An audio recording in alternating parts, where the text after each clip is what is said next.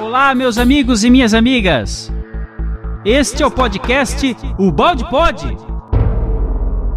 Aqui quem fala é o Tom, da equipe O Balde Brasil. E é uma alegria enorme estar aqui novamente. Hoje oferecemos o episódio de número 21.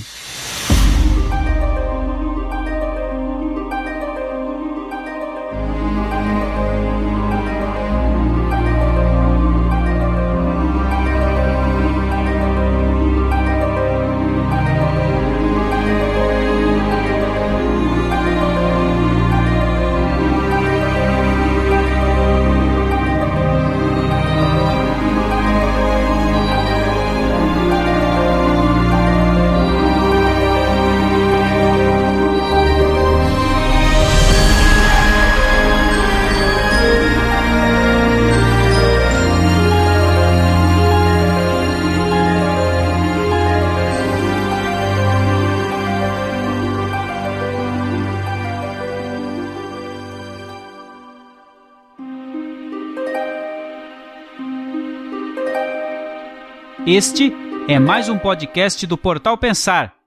E hoje faremos o estudo do capítulo número 21, intitulado O Evangelho e o Mundo, da obra A Lei de Deus, do professor Pietro Baldi.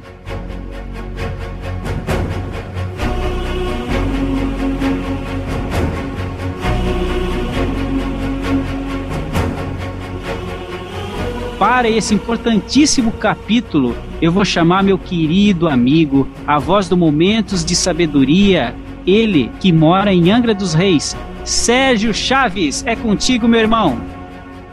Olá, amigos ouvintes do Balde Pod. Muito feliz de novamente estarmos juntos para esse estudo. Agora eu passo a bola para minha amiga Elemara de Poa, Rio Grande do Sul. É contigo, Ele. Olá, amigos do Balde Pod. Um prazer mais uma vez estarmos aqui junto de vocês estudando esta obra maravilhosa. E eu chamo para vocês aqui o Rafael, o nosso menino de Niterói. Ouvintes amigos, é com muita alegria que novamente estamos aqui reunidos para gravar esse capítulo fantástico, maravilhoso. E para isso eu chamo a voz lá de Goiás, Chamo meu amigo Márcio Araújo de Acreúna, um grande estudioso, palestrante. Olá, meus irmãos. Olá, pessoal que ouve atentamente o Balde Pod. Que alegria estarmos reunidos mais uma vez aqui entre irmãos para a gente estudar essa obra maravilhosa do professor. E eu volto para o Rio Grande do Sul, para Porto Alegre, com a nossa querida irmã Gi. Fala aí, Gi. Olá, meus amigos, muito boa noite. É um prazer enorme estar aqui de novo. E eu vou chamar o Neto, lá em Paperuá, na Paraíba. Fala aí, Neto. Olá, pessoal, ouvintes do Balde Pod. É um prazer novamente estar aqui é, na gravação desse episódio. Eu gostaria que vocês comentassem no Facebook, no nosso portal, se gostam das músicas de fundo, das capinhas. Vamos interagir aí junto conosco dando esse retorno para que a gente possa cada vez fazer o melhor para vocês aí. Muito obrigado.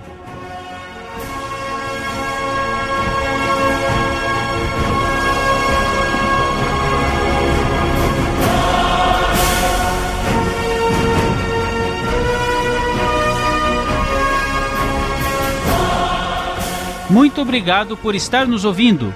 Agora vamos aos nossos recados e logo retornamos.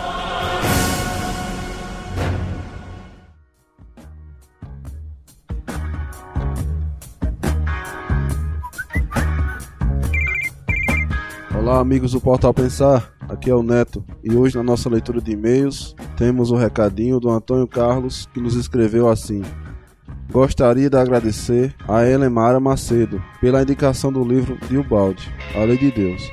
Estou ouvindo os podcasts e posteriormente fazendo a leitura dos textos. Está sendo gratificante e importante para mim. Muito obrigado, Antônio Carlos. Realmente a leitura da Lei de Deus nos deixa muito gratificados, né? Você vai cada vez mais ficar surpreendido pelos conhecimentos do Pietro Baldi. Continue aí nos acompanhando e muito obrigado pelo recadinho.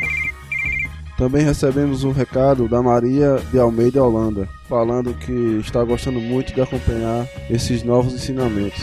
Desejo aí um grande abraço para ela. Também temos um recado do Leandro Melo Ramos, que comentou sobre o Balde 15 lá no YouTube, nos parabenizando pelo trabalho.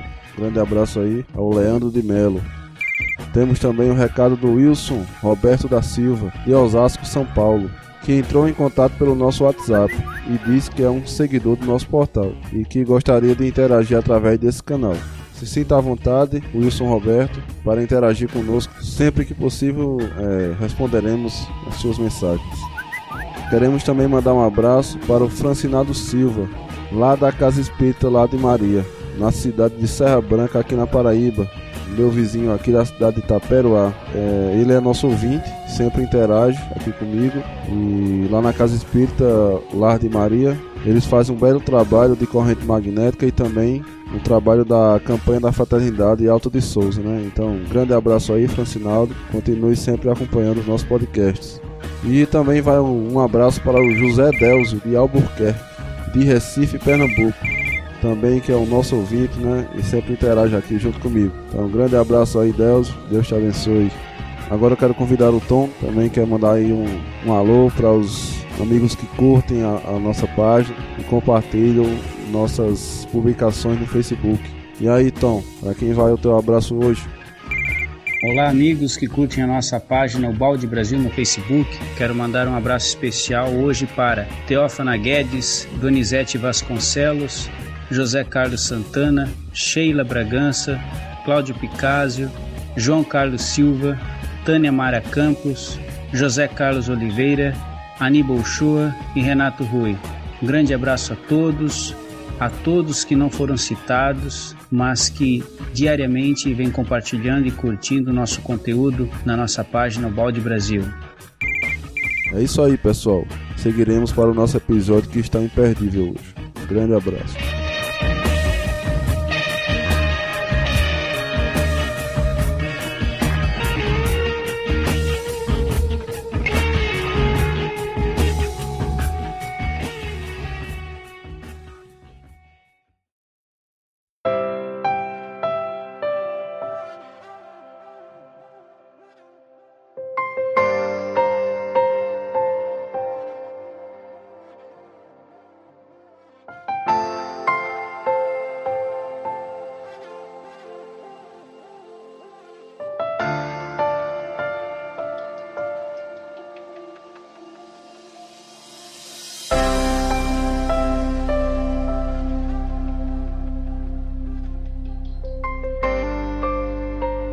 21 O Evangelho e o Mundo Não resistência ao mal não quer dizer anulação da justiça.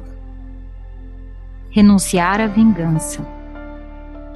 Perdoar a ofensa. Esquecê-la. Com o afastamento, desligar-se em tudo do ofensor.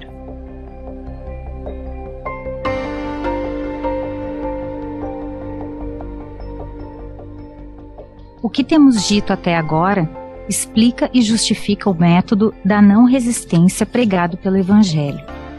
Agora chegamos a compreender o seu significado, seus objetivos, a razão de sua existência.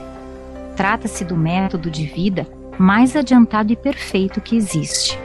Trata-se do sistema dos que pertencem a um plano de existência superior. Trata-se, como num trabalho de introspecção, de colocar-se perante Deus, examinando nossa consciência para ver o que de verdade merecemos. O homem é livre para escolher entre os dois métodos o que prefere, mas não é livre para deixar de aceitar as consequências de sua escolha. Primeiro, o método revela o grau de evolução atingido. Segundo, o método do mundo, que é o da luta pela seleção do mais forte, está adaptado para desenvolver só a inteligência do tipo biológico egocêntrico, separatista, que vive no plano animal, inteligência de curto alcance, sujeita a todas as ilusões sensórias e psicológicas do ser primitivo, que ignora a verdadeira natureza da vida e a estrutura do universo. Terceiro, o método do Evangelho, que é o da não resistência, está adaptado para desenvolver a inteligência do tipo altruísta, unitário, que superou o plano animal e vive na fase da colaboração fraternal dos grandes organismos sociais, nos quais a luta foi banida por ser contraproducente. Inteligência de longo alcance que chegou a compreender a realidade, além do jogo das ilusões, e pode, por isso, orientar com conhecimento o homem na sua conduta. Quarto, o método do Evangelho é o único que resolve a luta, o que não sucede com o método do mundo, porque este só gera uma série de ações e reações sem fim. O mundo não pode deixar de aceitar as consequências do método que ele mesmo pratica, que neste caso significa guerra contínua.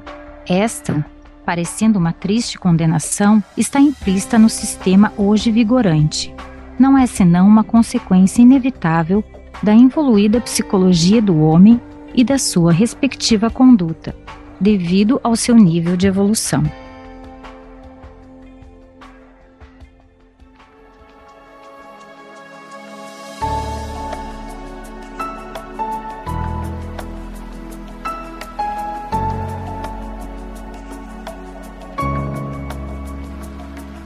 É, meus amigos, que capítulo, hein, Sérgio? Quanta coisa a gente vai poder discutir no dia de hoje, hein, meu amigo? O que, que você acha? Pois é, Tom, é fantástico. E nós vemos que nesse parágrafo, o Balde começa o capítulo já iniciando, nos dizendo que o Evangelho, ele é o método que é praticado nos planos superiores. É o método dos evoluídos. Então, para a gente entender bem, amigo ouvinte, eu recomendo que você escute o episódio passado, do capítulo 20. Então, quem não viu esse episódio ainda, dê uma paradinha aqui, volte, porque é muito importante. No capítulo 20, o Balde ele vai discutir e a gente vai aprofundar agora nesse capítulo esse tema, porque a gente sabe que nosso meio de vida atual é aquele meio de lutas, né? O homem ele quer os objetivos imediatos, de maneira mais fácil, mais curta. Então ele acha muitas vezes, de maneira astuciosa, que para adquirir riqueza, em vez de trabalhar, se esforçar, ele vai e subtrai do outro. Acha que esse método mais fácil vale a pena e leva vantagem. E a gente vê que esse método de luta é que faz com que a nossa vida seja essa eterna luta que nós vivemos. Porque quem é subtraído quer dar o troco e também inicia um ciclo vicioso de lutas. Por isso que o Balde começa nos falando que no evangelho não, o método é da não resistência, para você não resistir ao mal, porque se você entra nesse ciclo, você também revida novamente e aquilo nunca acaba. Tanto é que no, no, na nossa cultura a gente sempre fala que tem que se dar bem, né? Que a gente não pode levar desaforo para casa. Então isso tudo está diretamente a esse método que a gente acha que deve revidar, deve atacar, e vamos ensinando desde cedo as crianças. Mas se nós observarmos na profundeza da causa, a causa principal dessas agressões, na realidade, não é o inimigo, não é o agressor. Na realidade, ele é um instrumento. É um instrumento usado por Deus para nos levar, como o Balde nos colocou aqui, a uma consciência, examinar a nossa consciência, para ver o que de verdade aquilo nos traz de ensinamento. Nós sabemos que pela justiça de Deus, nós colhemos o que plantamos. E muitas vezes esse agressor, ele é usado para nos trazer essa colheita daquilo que nós somos responsáveis.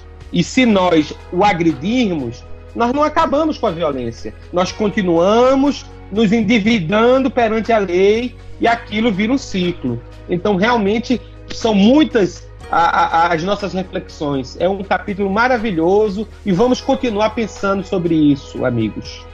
O Rafa, o que é que você acha sobre isso, amigo?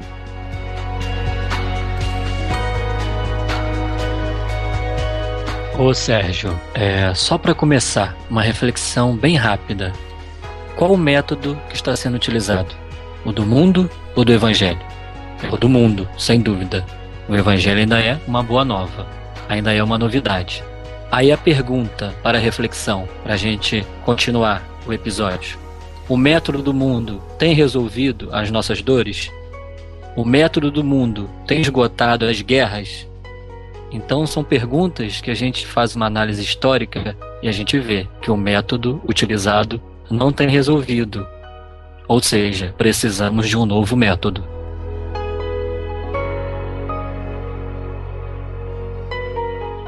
Muito bom, Rafael. O que me chama a atenção é que o professor ele fala que nós temos um tipo biológico egocêntrico e que esse tipo biológico que nós temos, ele nos possibilita uma inteligência de curto alcance, que impressiona apenas nossos sentidos, que nos possibilita ilusões.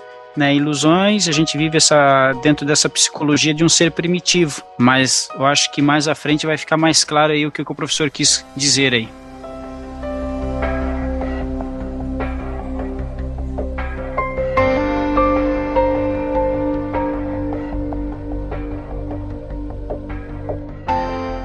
Cristo, com o seu exemplo, realizou na prática o método da não resistência, que constitui a condenação mais completa ao sistema humano, de ataque e de defesa.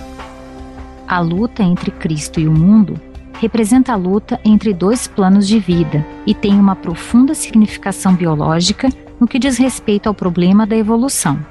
O Evangelho não tem só um sentido moral e religioso, mas também biológico e social, que a ciência um dia terá de compreender. O homem que chega a praticar o Evangelho entra num plano de existência superior e possui poderes superiores. Domina o atual plano humano, ficando acima de todas as suas lutas. Mas quem continua enganando e esmagando o próximo permanece amarrado ao método da luta e a todos os seus sofrimentos. Para este último, a inteligência especulativa, que procura o conhecimento das causas primeiras, é considerada luxo de sonhadores e perda de tempo, porque o que vale para ele são as capacidades guerreiras, e o problema da vida está fechado dentro do pequeno mundo da agressão recíproca e da vitória de cada um sobre os outros.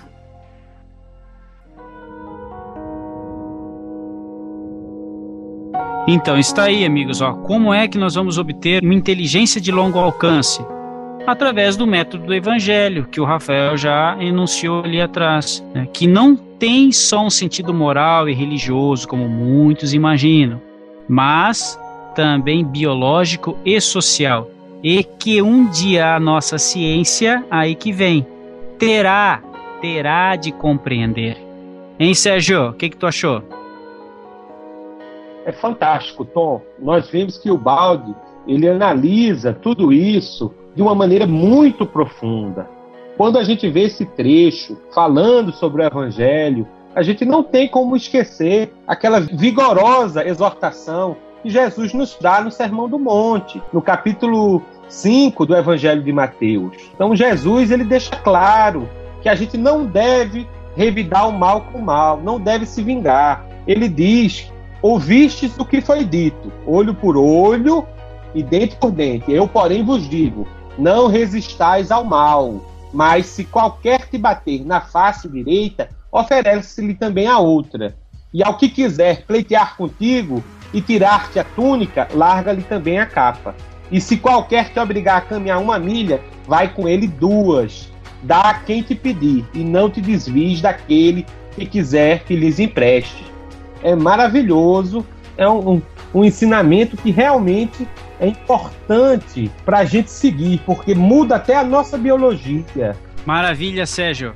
A gente vai ver muita coisa interessante nesse capítulo, amigos. Muita coisa. Vamos seguir mais um pouquinho.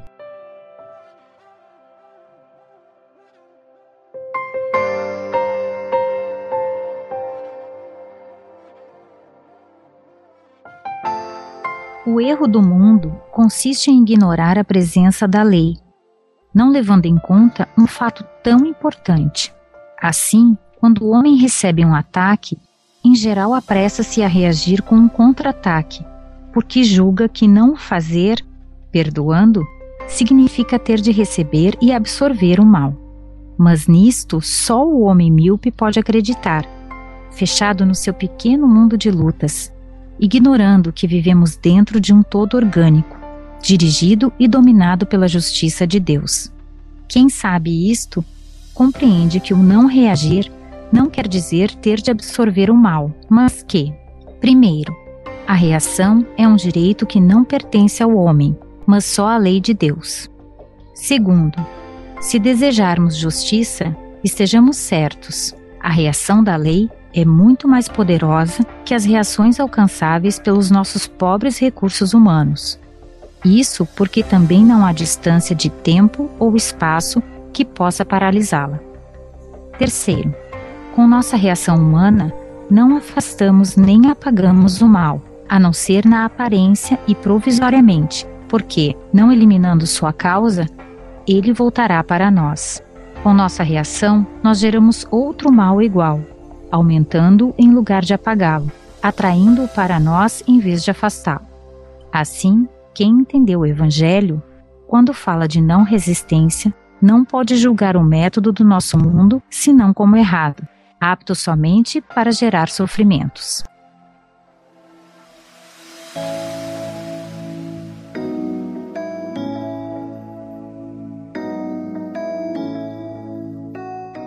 Muito bem, amigos. Quem está comigo aqui hoje é a minha amiga Elemara. Eu quero, Elemara, que você feche os olhos agora e você está entrando num todo orgânico.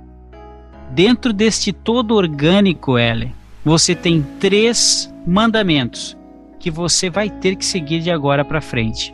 Preste atenção. O primeiro, a reação é um direito que só pertence à lei de Deus.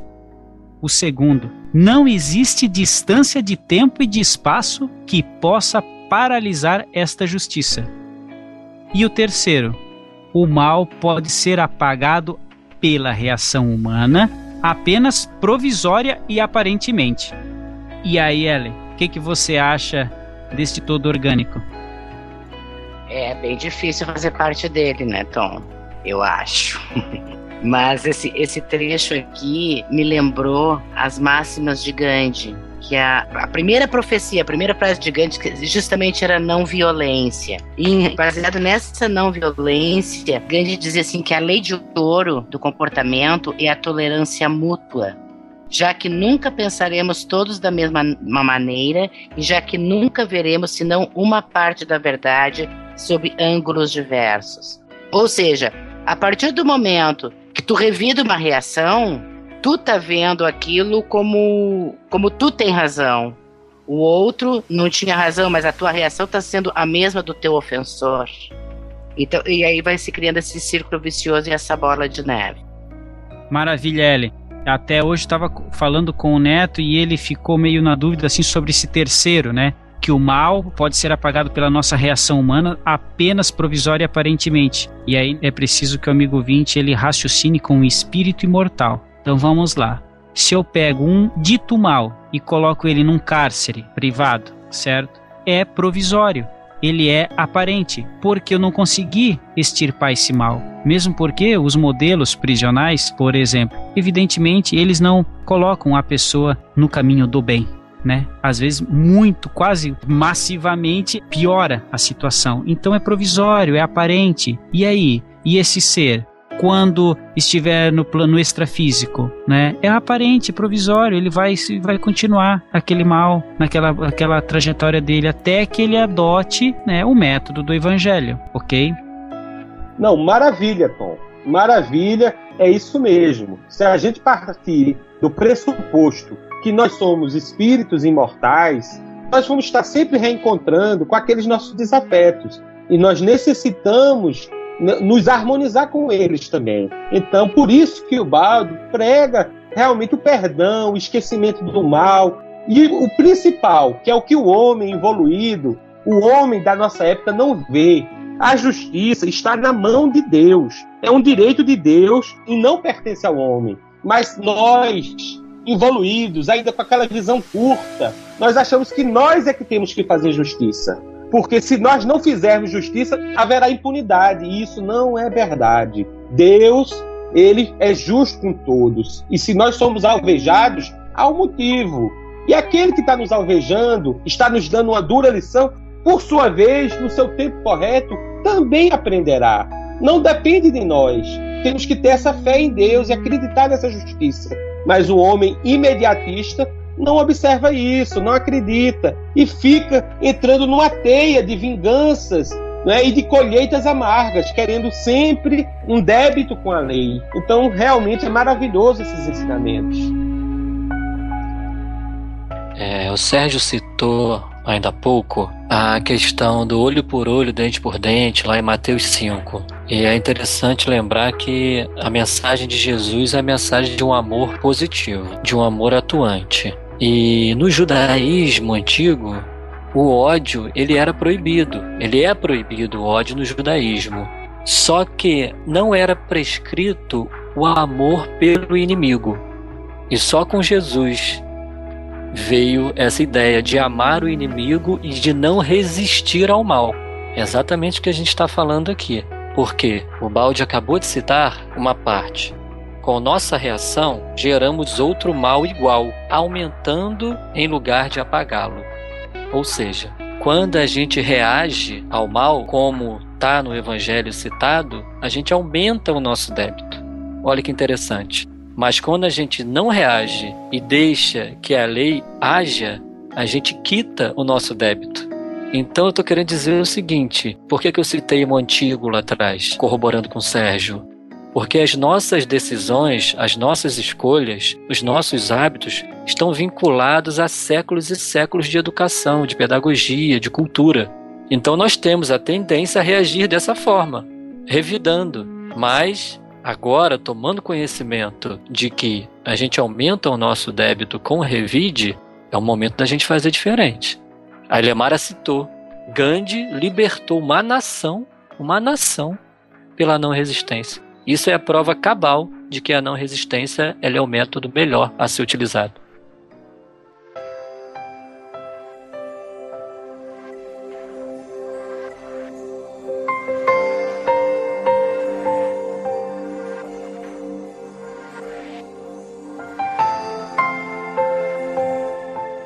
O Evangelho não está perseguindo sonhos fora da realidade. Pelo contrário, tem uma lógica bem raciocinada e positiva. Trata-se tão só de uma realidade diferente que o homem, por não a compreender, julga errada, como coisa irrealizável. Se o Evangelho não nos impele contra o ofensor, antes nos leva para o perdão. Isto encontra sua plena justificação no fato de que a verdadeira causa que devemos combater não é o ofensor, mas nós mesmos, que, perante a lei, merecemos a ofensa. Se o objetivo tem de ser o de destruir o mal e não o de deslocá-lo de um lugar para outro, como faz o mundo, então é lógico e sábio o método do Evangelho, que não nos estimula contra a causa próxima e aparente que é o nosso inimigo, mas, convidando-nos a perdoar-lhe, a entregar tudo à justiça de Deus sem resistência, nos dirige, pelo contrário, para a verdadeira causa, que são nossos erros e defeitos. Só desse modo se pode acertar o alvo, que o mundo até agora não conseguiu. A prova está no fato de sempre destruir inimigos e ainda estar cheio deles. Então, que teremos de fazer se, na verdade, quisermos encaminhar-nos para um nível de vida superior? O homem comum entrega-se só à defesa que lhe podem garantir suas forças, porque não sente a presença de Deus e não acredita no domínio absoluto da sua lei de justiça. Ele acha, por isso, que se não realizar a justiça, ele próprio, com seus recursos, ela não será feita. Está convencido de que, se praticar um método evangélico de não resistência, ele acabará sendo vítima de todos. O erro está no fato de acreditar que o direito de realizar a justiça seja função do ser humano e que, sem sua iniciativa, essa justiça não se cumpre. O homem pode intervir, realmente, não por si próprio, mas só para obedecer à lei, quando esta quiser utilizá-lo como instrumento de sua justiça. Mas que esta dependa só do homem é absurdo, porque a lei é feita de ordem e equilíbrio e a sua função fundamental é a justiça. Então, praticar o método da não resistência não quer dizer que justiça não seja feita em favor de quem a merece. apesar de o homem não se defender. Nem por isso o transgressor deixará de ter de pagar o que deve pela sua transgressão, porque caso contrário, não haveria justiça. Tudo o que se faz contra a ordem da lei tem de ser pago, porque só assim pode tudo ser reconduzido à sua ordem.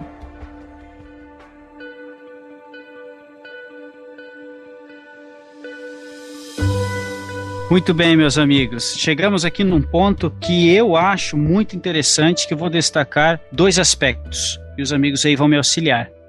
Primeiramente, o professor ele coloca para nós uma questão interessantíssima de por que que nós não nos reportamos a Deus inicialmente, não é? Somente porque nós não conseguimos sentir a presença dele, então nós acreditamos inicialmente na nossa própria lei. E então, que tipo de pessoas somos nós que acreditamos numa inteligência suprema com um potencial extremo que tudo pode, mas que no momento das agruras da vida nós não, não nos reportamos a Deus. Mas que interessante. Vejam mais adiante. A segunda questão. Quanto à obediência, novamente caímos nessa questão. Obediência. Obediência à lei baixemos nossa cabeça perante a lei de Deus, porque ela e somente ela tem a ordem e equilíbrio, coisa que nós, meus amigos, não temos. Nós não temos. É uma ordem aparente, é um equilíbrio aparente. Então veja esses dois aspectos que o professor coloca pensamos sobre ele e o Sérgio com certeza vai conseguir aí nos auxiliar nesse raciocínio. Sérgio, é muito interessante nesses parágrafos e me fez lembrar aquela música de John Lennon, quando o Balde diz que às vezes as pessoas pensam que o evangelho é um sonho que você deve buscar, né? Então a gente vê John Lennon cantando, imagine se a gente não tem mais guerras, não tem mais países, né? Eu sou um sonhador, mas você pode sonhar comigo. Então, na realidade, se a gente tivesse essa certeza e essa convicção, não tivesse esse pensamento evoluído, isso seria a realidade. O evangelho é uma coisa positiva, é uma coisa que já está nos revelado há tantos anos. E nós não aprendemos, porque confiamos, como você disse, mas em nós mesmos. Nós vemos o, o, o nosso querido apóstolo Paulo, na carta aos Romanos, ele nos dá esse exemplo. Então você vê, em Romanos 12, versículo 19, Paulo diz assim: Não vos vingueis a vós mesmos, amados, mas dai lugar à ira, porque essa está escrito: Minha é a vingança, eu recompensarei, diz o Senhor. Então quer dizer, quem tem e é responsável pela justiça é Deus, não somos nós. Nós não temos competência para resolver isso. Então, se a gente se vinga, a gente aumenta o mal. Se a gente quer acabar com o mal, se quisermos realmente viver num mundo de paz, de harmonia, e não ser apenas um sonho, uma utopia que está nas letras de músicas, nós temos que agir ativamente, perdoando, como já nos foi ensinado há tantos anos. Sérgio, perfeita sua colocação. E eu venho procurar acrescentar interessante, porque nós, infelizmente, reconhecemos que Deus é onipotente, onipresente e tudo deriva dele. Mas de quando em vez, movidos pela nossa ignorância, pela nossa evolução, havemos e tentamos fazer justiça pelas próprias mãos. Abre-se aspas. Justiça que nós não temos noção nenhuma do que é ser justo. A nossa justiça é tão falha que nós condenamos, nós julgamos, nós sentenciamos o nosso próximo, mas quando esse mesmo ato infracionário é cometido por um dos nossos mais próximos, dos nossos mais queridos, o nosso julgamento, a nossa dureza com os nossos irmãos muda. Aí nós começamos a ter dois pesos e duas medidas. E isso me arremete a João, capítulo 18, quando Jesus, naquele diálogo com o nosso irmão Pilatos, né, ele é indagado se Jesus era rei. E o Cristo nos afirma que não, que aqui não era o seu rei. Acho super interessante essa colocação. Jesus afirma: Mas o meu reino não é agora deste mundo, porque essa justiça há que ser totalmente vivenciada por nós. Nós temos que vivenciar essa justiça, nós temos que ser verdadeiramente justos para com todos. Quando nós tivermos essa noção de justiça, aí nós vamos compreender que a reparação da lei ela será feita por Deus, ou seja, será feita pela lei e não por nós. É, o Marcinho, olha que interessante. Na nossa justiça do homem, no direito brasileiro e também de outros países, nós não podemos fazer justiça com as próprias mãos. Ou seja, o Estado, com E maiúsculo, é ele quem tem o direito de punir, ele que tem o jus puniendi. Ou seja, não cabe a nós fazer a justiça. Cabe ao Estado punir, encarcerar ou outras questões. Por que que, em se tratando também de lei moral, onde existe uma justiça superior, uma justiça divina de Deus, por que que a gente não deixa que Deus também haja? Se a nossa justiça é assim, humana, por que que no momento que a gente recebe uma reação da lei, a gente não vai pela não resistência. O Clairton comentou uma questão. Quando a gente recebe uma ofensa, a nossa conduta geralmente é de revidar. Então a gente faz o que? A gente usurpa a função da lei que é de Deus. E qual o sentimento que me move nesse sentido? É o sentimento de que eu sou melhor que Deus, porque eu posso revidar melhor do que Deus. É isso que eu digo quando eu revido. Porque se eu sei que tem uma justiça superior, divina, e eu reajo, eu estou dizendo que eu sou melhor que Deus. E outra coisa, eu estou dizendo também, outro sentimento, que eu não mereço aquela agressão. Duas questões. Eu sou melhor que Deus e eu não mereço. E a gente bate justamente nas duas chagas da humanidade, que é o orgulho e o egoísmo. Quando a gente analisa sinceramente os nossos sentimentos que nos movem a decidir por essa ou aquela conduta, a gente percebe que a gente está muito atrelado ao egoísmo e ao orgulho e ainda caminhamos muito iludidos na esteira da evolução. E vou te dizer uma coisa, Rafael, por que é que nós não entregamos né, a, a justiça divina? Mas é necessário, Rafa, nós entendermos o Evangelho como uma ciência de libertação do ser. E eu já falei isso aí no podcast anterior, que Calderaro fala lá para André Luiz, né, no livro No Mundo Maior, que o evangelho é a ciência de libertação do ser.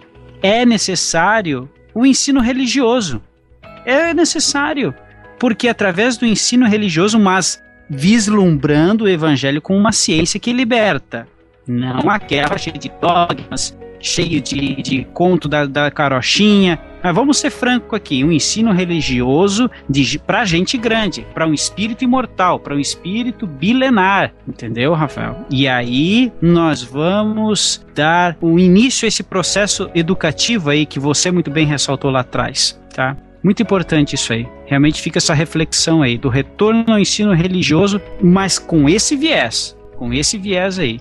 Gente, nós vamos obter com essas crianças que estão chegando aí um grande ganho de fraternidade. Acreditem. Vamos em frente.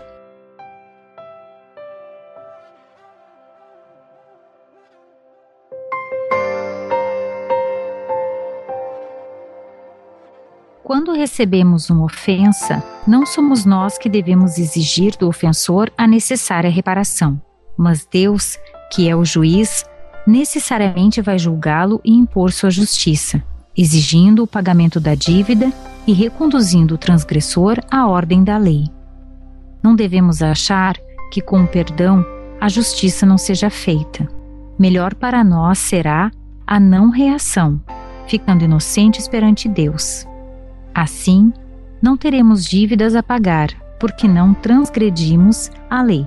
Desse modo, Enquanto nosso ofensor fica esmagado pela reação da lei, nós ficaremos livres e tranquilos, porque, não sendo devedores, por termos perdoado, antes sendo credores, a justiça de Deus, ao invés de nos perseguir, nos defenderá. Eis o método do Evangelho, que nos leva à posição mais vantajosa, em contraposição ao método do mundo. É erro acreditar que a moral do Evangelho, com suas virtudes, esteja contra a vida. Ela está a favor da vida, mas de uma vida maior, que o mundo ainda não compreende. Então, qual deve ser nosso método de defesa quando recebermos uma ofensa? Qual é, nesse caso, a melhor forma de reagir? Como se resolve o problema da vingança? Com o princípio da não resistência, assistimos à entrada de outras forças no sistema de nossa estratégia de guerra, que nos leva para uma conduta diferente da comum. Quando alguém faz uma coisa injusta contra nós, a grande maioria julga que temos de reagir, e que não é sabedoria, mas loucura, deixar essa reação nas mãos da lei, que sabe cumpri-la muito melhor. Não será, porventura, nosso desejo o de que haja justiça? Então, se este é verdadeiramente nosso desejo, e não o de praticar outra injustiça maior, ninguém poderá realizar o melhor do que a lei, cuja tarefa fundamental é exatamente a da justiça. Observemos, então, qual é a técnica com a qual se desenvolve esse processo de defesa.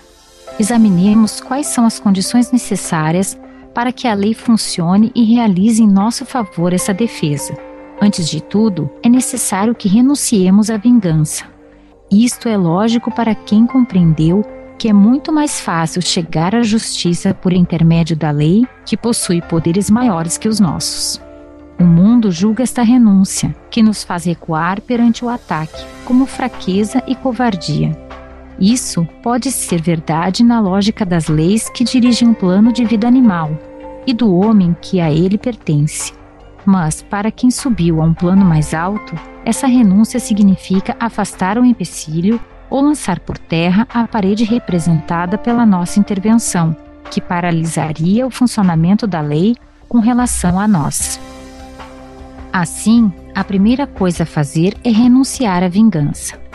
Só quando tivermos atingido a completa libertação deste lhame com nosso ofensor poderá entrar em ação a lei substituindo sua ação à nossa.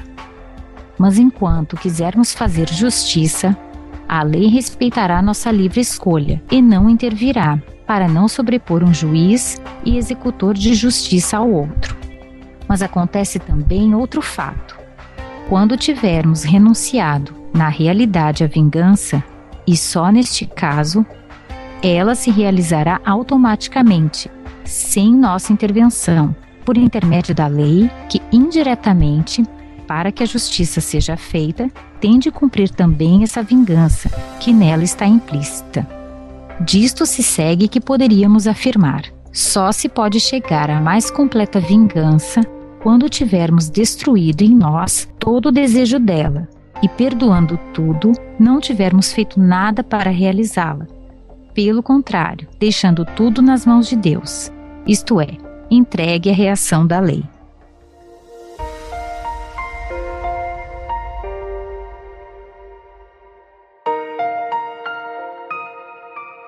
Muito bem, amigos. Chegamos aqui a uma parte que eu acho a mais sensacional maneira com que a lei de justiça se opera. Por que mais sensacional? Porque ela não sobrepõe, ela não sobrepõe quando nós nos colocamos na posição de juiz e executor. Então, observe quantas vezes o professor Pietro Baldi vai falar para renunciar à vingança. Observe, nesse parágrafo ele começou com renunciar à vingança. No anterior, lá no meio, renunciemos à vingança. E no próximo, Atentem, ele vai começar novamente o parágrafo com renunciar à vingança. Isso eu acho sensacional. Sérgio, reparasse nisso também, meu querido amigo? Sim, amigo Tom. Na realidade, isso daí é realmente o ponto principal do evangelho. É a não resistência, é você renunciar tanto é que, continuando a citar o apóstolo Paulo, ele deixa claro, numa das suas epístolas, quando ele diz que nós não devemos nos vingar. Veja que trecho interessantíssimo. Portanto, se teu inimigo tiver fome, dá-lhe de comer. Se tiver sede, dá-lhe de beber, porque fazendo isso, amontoarás brasas de fogo sobre a sua cabeça. Esse termo hebraico, essa expressão semítica, brasas de fogo, quer dizer que você vai modificar o seu inimigo.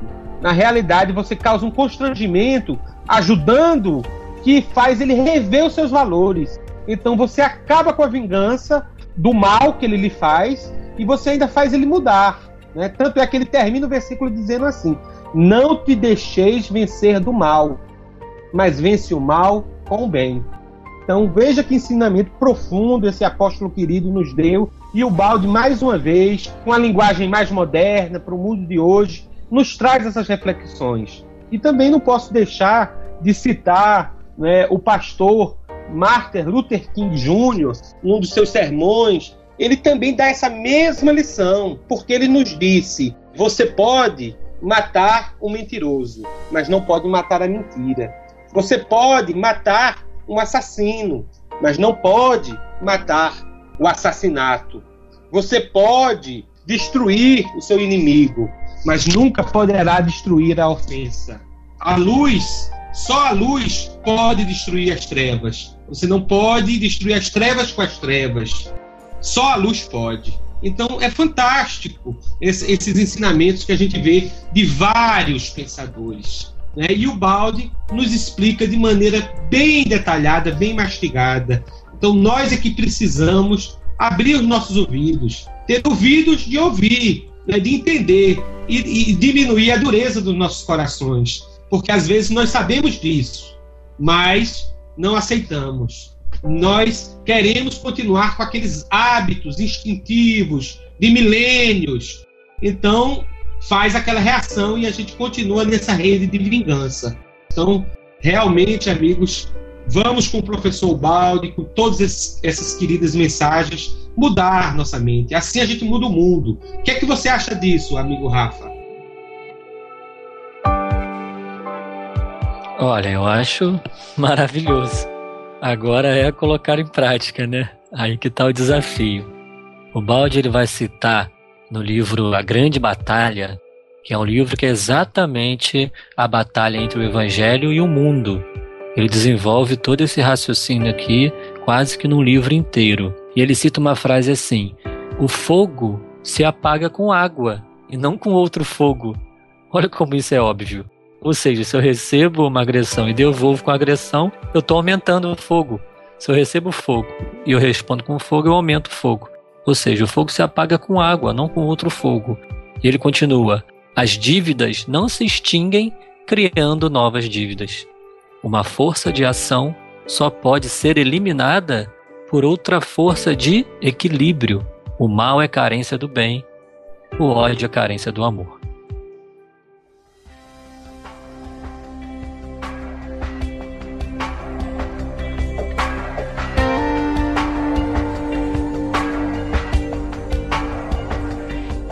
O primeiro passo, então, é renunciar à vingança. O segundo é perdoar a ofensa.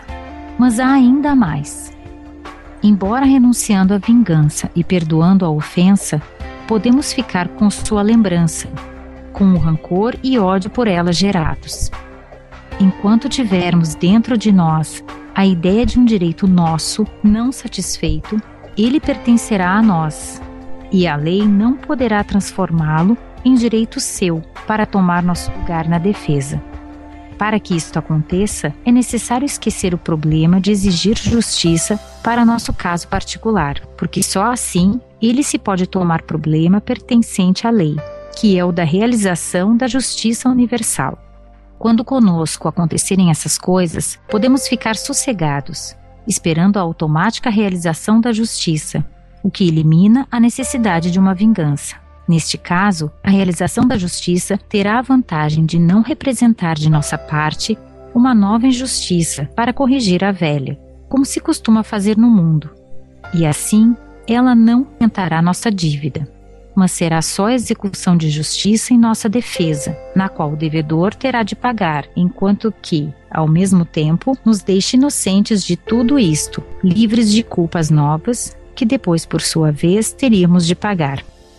A coisa mais importante é ficarmos isentos de qualquer dívida. O segredo de nossa vitória não é o de possuirmos força, mas de estarmos limpos de qualquer mancha. Por isso, não devemos ficar ligados ao ofensor, que representa a injustiça. nem sequer por um pensamento de vingança. Quem apenas perdoa não reage e não exige compensação, mas admite a ofensa e a dívida dos outros a seu respeito. Mas para que se desloque completamente de nós para a lei a função da realização da justiça, é necessário não conservar na própria mente nem a lembrança da ofensa, nem a do ofensor. Não significa isso que a experiência não tenha de ser aprendida, mas sim venha completar-se no esquecimento definitivo, que é o único que resolve para que o caso não se repita e não continue numa cadeia de novas injustiças sem fim. É difícil sair dessa rede, uma vez que caímos nela. A força de injustiças nunca será possível chegar à justiça, ao passo que, perdoando e esquecendo, se entregarmos tudo à lei, perante ela ficam de pé e terão de ser resolvidos em perfeita justiça o débito do ofensor e o crédito do ofendido. Perdoar não quer dizer que o primeiro não tenha mais de pagar e que o segundo não tenha de receber. É erro acreditar que o perdão seja para nós contraproducente. Ele representa vantagem, porque liberta quem perdoa de todas as más consequências, ao mesmo tempo que não apaga o débito do ofensor, o qual não tem de prestar contas a um homem, o ofendido, mas ao próprio Deus. Só assim se pode sair do plano da injustiça baseada na força, que é o plano do mundo, e entrar no da justiça, que é o de Deus, o que para o homem justo representa a melhor posição e vantagem.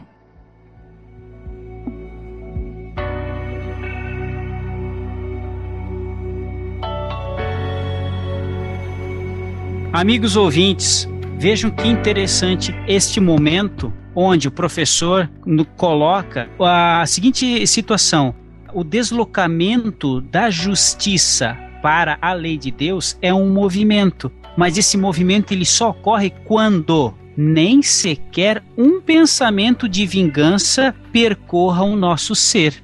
Por isso, meus amigos, vejam que o Evangelho é realmente um tratado científico de libertação do ser, porque você, ao adotar tudo aquilo que o nosso amigo Sérgio, Rafael, Márcio, a Elemara estão comentando no dia de hoje, você vai se libertar, você vai se libertar desses processos que estão te atingindo, meu amigo, há milênios. Se não quer raciocinar assim, desde o início da sua vida, é necessário que nenhum pensamento permeie o teu ser para que se, haja esse deslocamento. Nós estamos tratando aqui de uma ciência, meus amigos, uma ciência. Nós estamos estudando essa ciência que o professor Ubaldi nos traz de maneira tão lúcida, tão clara, tão racional. Vejam, num primeiro momento, ele ainda coloca que é difícil sair dessa rede, porque nós caímos nela, nessa malha de pensamentos, e isso o professor Maurício Crispim explica maravilhosamente bem nos seus cursos vocês podem acompanhar aí pela TV Ibis, esta malha de pensamentos que a gente cai nesta rede é dificílimo sair. Mas é possível como? Como é que eu faço isso em L? Através do método do Evangelho, ok? Então, é só essa parte que eu gostaria muito de chamar a atenção. Eu estou realmente é, impressionado com tudo aquilo que eu venho lendo nessa obra e gostaria que a Elemara também tecesse seus comentários. Pois é, Tom. É, realmente é maravilhoso a gente, nós que ainda estamos nesse antissistema, conseguíssemos fazer ipsis literis aqui o que o professor fala. Mas assim, ó, aqui, ó, muitas vezes a gente esquece a ofensa, perdoa, ok. Aí daqui a alguns anos acontece alguma coisa com o ofensor e não tem como por milésimos de segundo não passar pela tua cabeça dizer assim, pá, bem feito te lembra aquilo que tu me fez? Agora tu tá pagando. E isso aí nós temos que também esquecer. Só que isso daí é muito difícil, porque nem que seja assim, ó, por questões de segundos, a gente lembra, faz aquela associação da ofensa sofrida com o que está acontecendo, com o momento dor que o ofensor esteja passando. E aí, meu querido, aí sim, aí é que aí é que tá a dificuldade, aí a gente vê o, o que será da nossa superioridade ou não diante da lei. Ela, eu, eu gosto muito da tua sinceridade, tá ok? Mas eu vou te falar o seguinte: quando isso acontece, você constata que uma pessoa que te fez um determinado mal, e aí a lei se opera de maneira justa e adequada, você constata, observa e fica não com esse gosto de ah, a justiça foi feita. Não, a sensação é a seguinte: olha, veja como a lei ela é bela e justa e deu e passa e passa. Utilize isso para o seu aprendizado para o seu aprendizado, para observar o que o professor Ubaldi fez durante sua encarnação inteira foi observar e se tornar um laboratório da própria lei e constatar, e por isso ele conseguiu escrever da maneira com que escreveu, baseado no método do Evangelho, Hélio.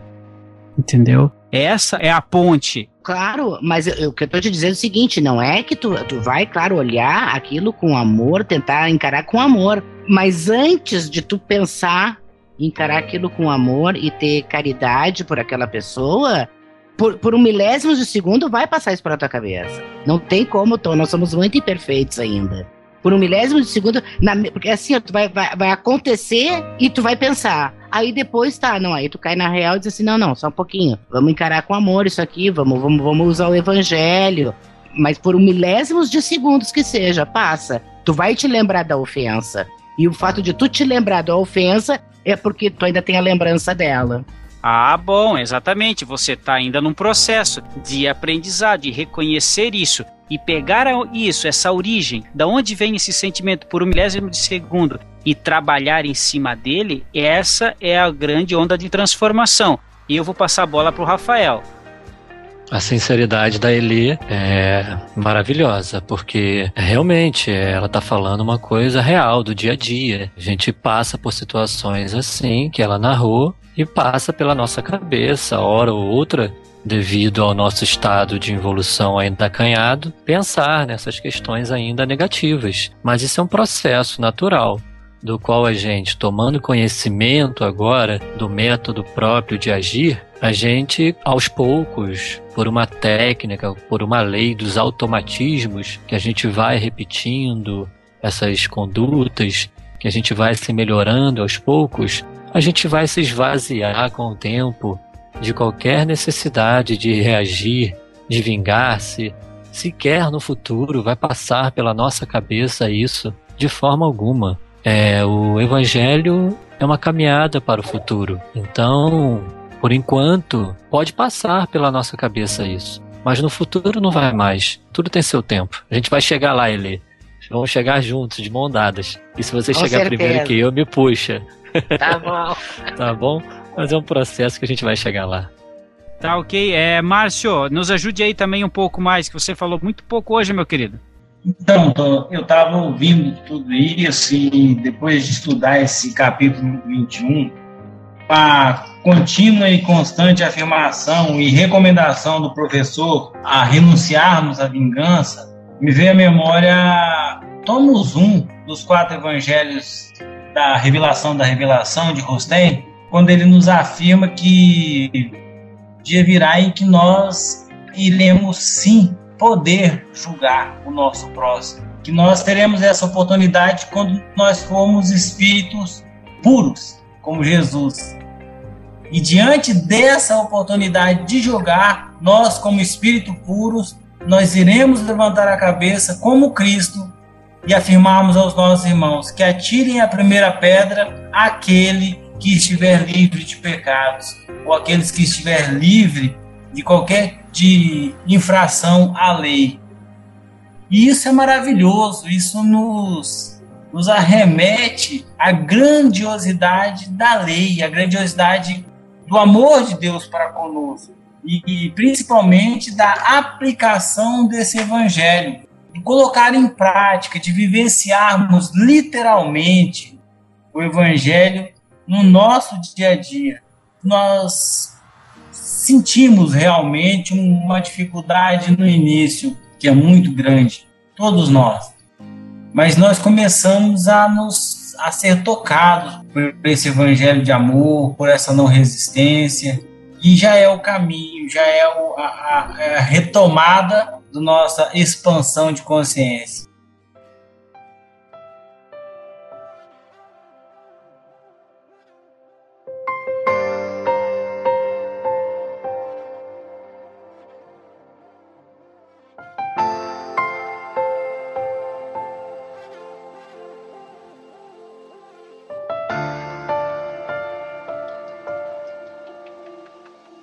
Não há dúvida de que tudo isso tem sua lógica e beleza, mas é verdade também que quase ninguém o pratica, julgando-o loucura.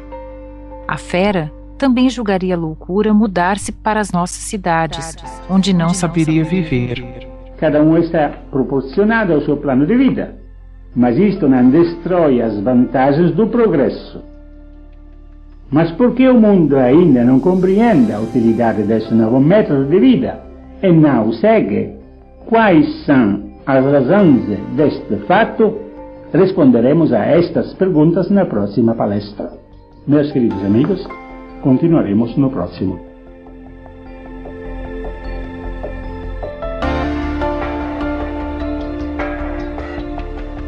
Muito bem, meus amigos que nos acompanham aí, chegamos ao final de mais um capítulo e fica aqui o convite do próprio professor Ubaldi para que nós possamos continuar compreendendo melhor no próximo capítulo. Então ficou aí esse convite e fica essa reflexão para que a gente possa se readaptar a esse novo plano de vida. Eu agradeço aí a presença de todos os amigos Renovo os votos aqui para que nos enviem e-mails, compartilhem nossos podcasts e mandem dúvidas, sugestões e críticas, que serão sempre todas muito bem-vindas. Vamos em frente, sempre com Deus.